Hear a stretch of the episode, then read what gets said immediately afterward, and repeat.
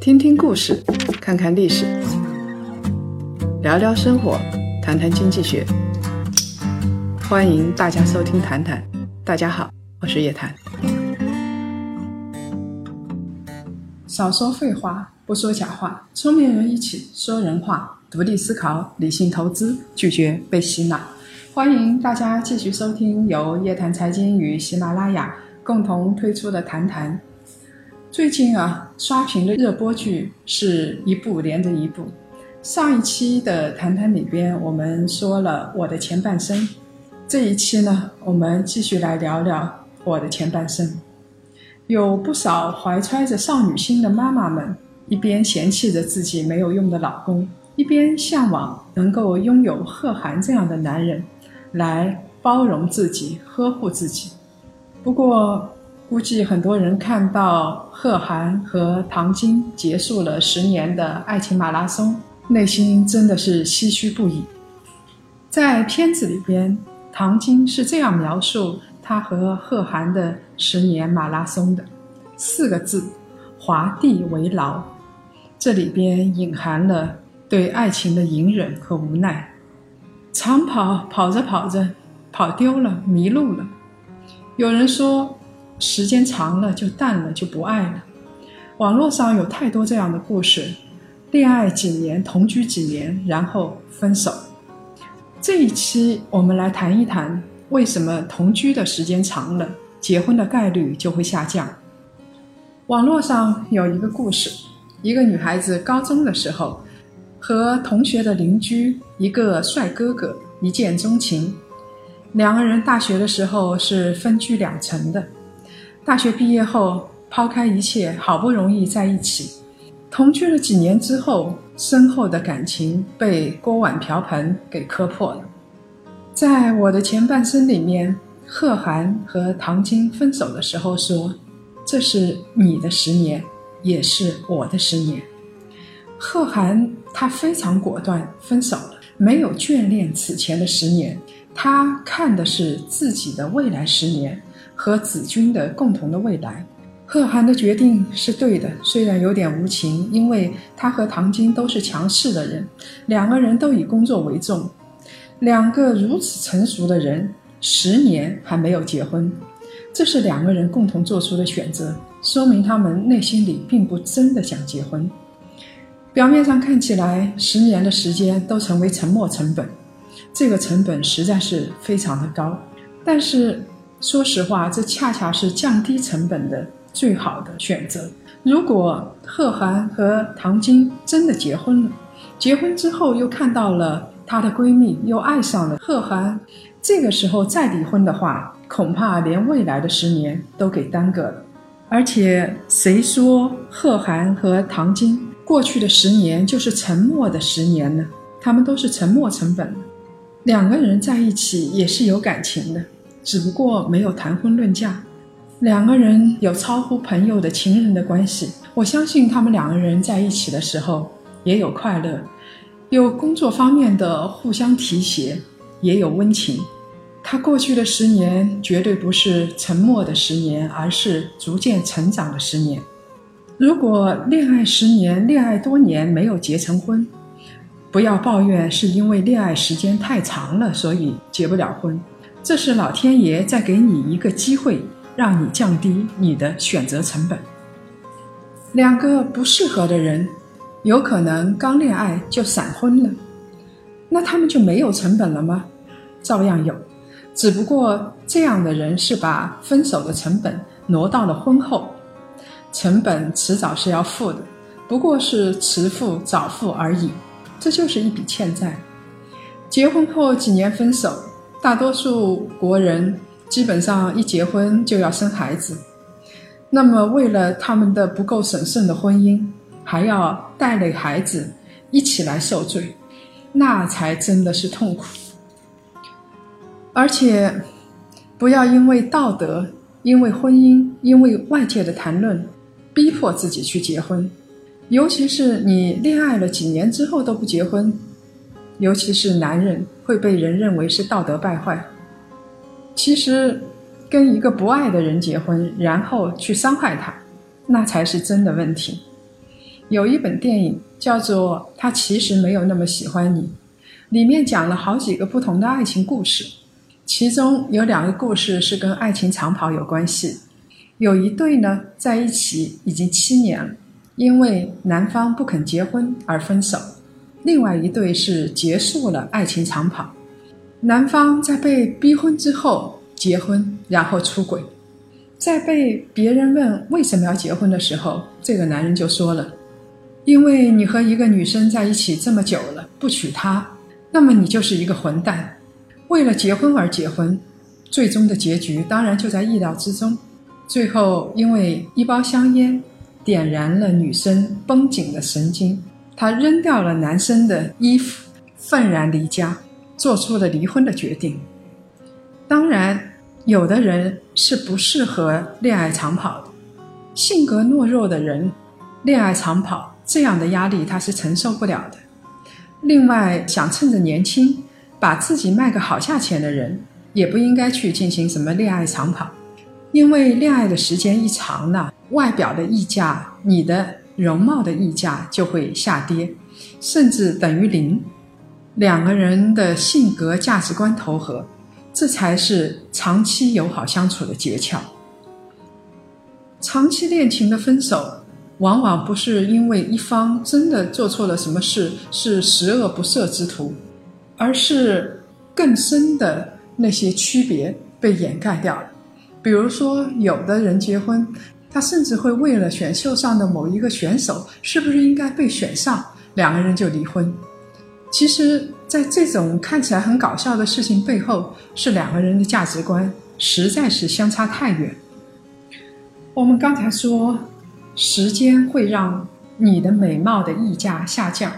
结婚三年之后，他天天看着你，神仙也会变成黄脸婆。时间也会淡化人的荷尔蒙。有一些人老是责怪男人，提起裤子就忘事儿。其实这不是因为男人没有荷尔蒙，而是他对这个人的荷尔蒙下降了。也就是说。你的身体的吸引力，你的脸蛋的吸引力下降。想起小时候大家都看过的电影《简爱》，这小说也非常好。它是两个人精神上的绝对契合。其实这两个人并不美。罗切斯特是个绅士，简爱呢是一个地位比较卑微的家庭教师，长得也不美。两个人能够在一起。显然是追求一种精神上的平等。两个人尽管一开始是门不当户不对的，但是两个人在进行沟通的时候，有一种特殊的吸引法则。所以在小说里边是这么写的：我想我们整天都在交谈，而互相交谈只不过是一种更加生动活跃、可以听见的思考罢了。我们的性情正好相投，结果自然是完美的和谐。所以，当时间洗去外貌、洗去荷尔蒙之后，时间也就洗去了尘埃。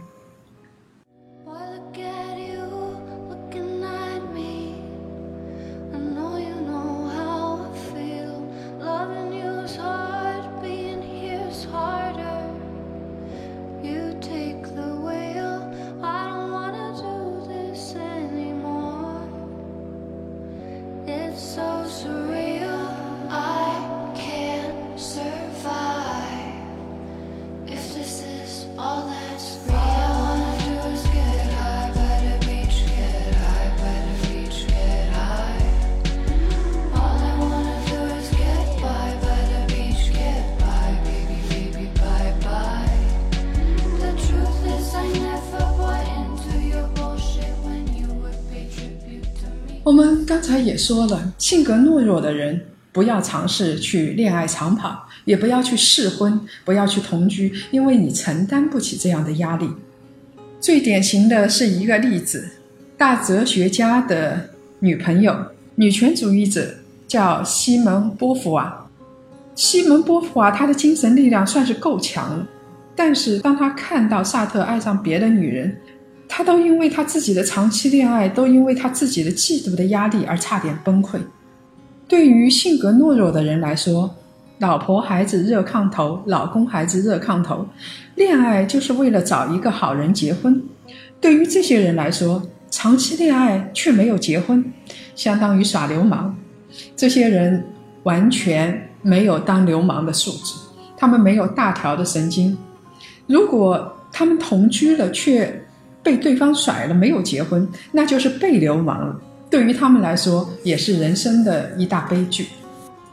有的人一旦结婚结不成，整个人的性格都变了，自怨自艾。很多人认为自己经历过刻骨铭心的爱情，就学人家元稹的“曾经沧海难为水，除却巫山不是云”，自己束缚了自己。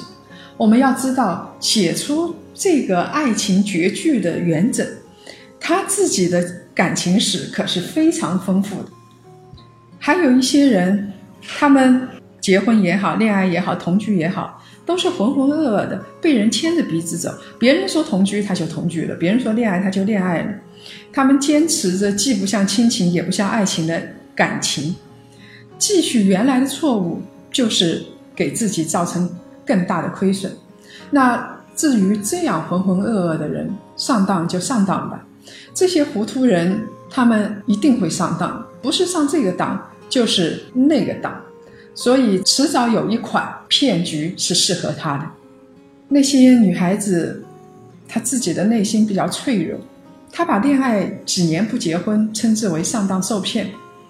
有了这样的心态，其实拥有幸福的概率就比较低了，因为首先你在人格上跟对方就是不对等。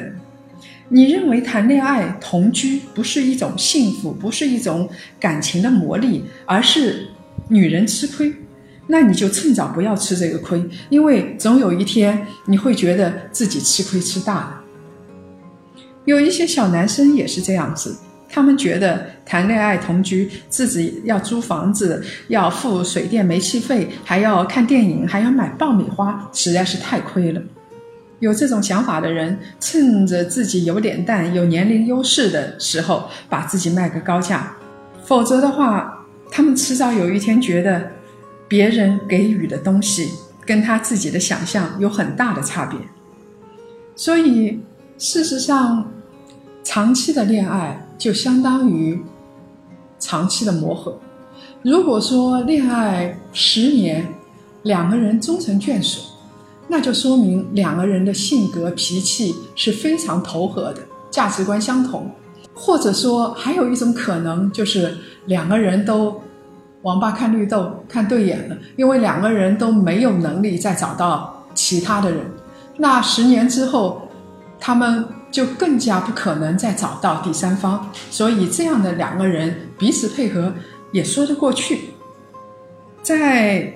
很多年前有一本爱情电影《泰坦尼克》，想必大家都看过。里边演那对绝命情侣的是莱昂纳多和温斯莱特，这是一对蓝颜好朋友。他们演的两本电影很有意思，《泰坦尼克》是告诉大家梦想有多美，去相信美好的爱情。但是他们演了第二部戏，叫《革命之路》。就是一个梦碎的过程，是让大家看一份美好是怎么一步一步走向摧毁的。在这本电影里头，男女主人公时时刻刻都想着要沟通，却无论如何也说不通。在电影的结尾，邻居房东太太在喋喋不休的时候，她的老公默默地把助听器给关掉了。让自己陷入一个无声的世界。也许对于她老公来说，无声的世界是纯粹的世界，比听着太太的喋喋不休要幸福得多。所以，中国人以前说过啊，你如果婚姻要幸福的话，结婚前要睁大眼睛，结婚后你的眼睛要半睁半闭，要容忍别人的缺点。中国传统的婚姻大多数是由女人的一厢情愿和男人的充耳不闻所构成的。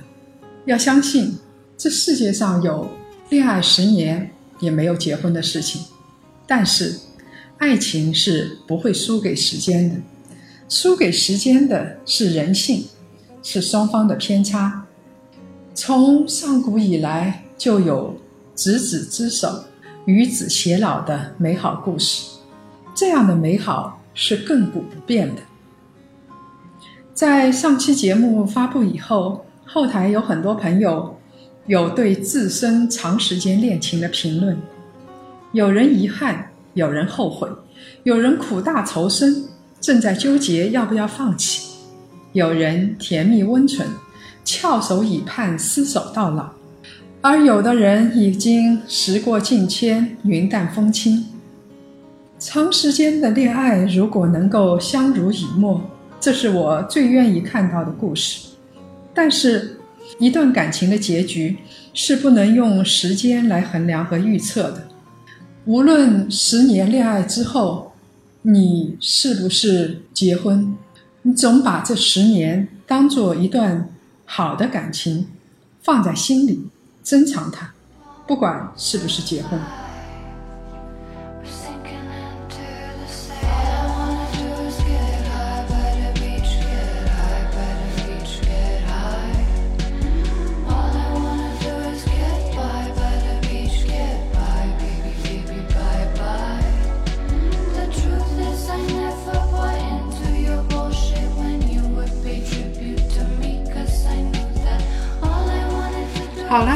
这期的节目呢就到这儿。今年我们的华东、华南、华中、华北四大地区的线下活动呢已经陆续落地了，包括闭门创富会、高端投资理财会。我们的美国价值投资之旅已经完美落幕。这一次活动的成员将会组成一个投资小分队。这一次没能及时加入我们的朋友不要心急。我们以后每一季度都会推出一期全球投资之行，下一站的投资之旅已经开幕，九月三号到九月九号，跟上夜谈，跟着我们到以色列。有意向的朋友们可以通过留言或者微信公众号的后台来报名参加。另外呢，我们檀香学院的理财投资之旅的课程也已经上线了，国内的各路的投资大咖。国学大师会陆续跟大家见面。我们在找人的时候是非常强调一点，既要提供稳定的价值观，也要有非常有用的工具。只说干货，没有水货。大家可以在夜谈财经公众号里边咨询课程信息，希望到时候可以跟大家面对面的来进行交流。继续来分享两位听众朋友的留言。名叫清晨宁静的朋友说：“人品是主要的原因。对于出轨，我个人认为就是，如果那个渣他的感情已经不在，何不好聚好散，寻找自己的幸福？吃着碗里的，看着锅里的。对于这样的人，早点看透，早点结束。对婚姻的忠诚是基本道德。”出轨了还怪什么荷尔蒙？这简直是天大的笑话！不光是男人，其实男女都一样，不应该区别对待。其实女人出轨朝三暮四的也是屡见不鲜。我想这位朋友的意见好像跟我是一致的。其实你如果看到一个风险，或者是你已经在亏本，那早点结束，这是挽回败局最好的方法。最怕的就是拖拖拉拉。然后你的成本越来越高，一直到最后，啊，这种不幸的婚姻伴随你的一生，那你的一生就给一个渣给毁了。另外一个朋友名叫欧一上，他说啊，是我的高中室友，在我不知情的情况下朝我的相亲对象下手。以前不相信这些事情，但是现在越来越大。这些事情都有可能经历。我知道这个事情之后，什么都没说，但是把他们两个所有的联系方式都删除拉黑了。当时心里是特别的生气，不过现在想通了。虽然明知道女的很有心机，还是祝福他们。这位朋友他彻底想通了，但是我想说的是，虽然你想通了，但是并不能说啊。这样的事情是一个什么值得呃崇尚的事情。我想朝相亲对象下手之前，他应该来通报你一声，他对这个男人是很有好感。这样子的话，两个成年人之间可以彼此平心静气的讨论一下，这个男人到底是不是值得追求，或者是对谁更合适，由谁去追求。所以有时候想想也挺有意思，并不是说，啊，如果男人朝闺蜜下手，或者是闺蜜朝你的男朋友下手，就怎么样？如果他们真的很有感情的话，那他们应该尊重你，把他们的想法坦白的告诉你。如果各位想了解更多财经经济类的资讯，请搜索拼音谈财经，或者呢关注微信公众号夜谈财经。下周五下午五点同一时间老地方，我们不见不散。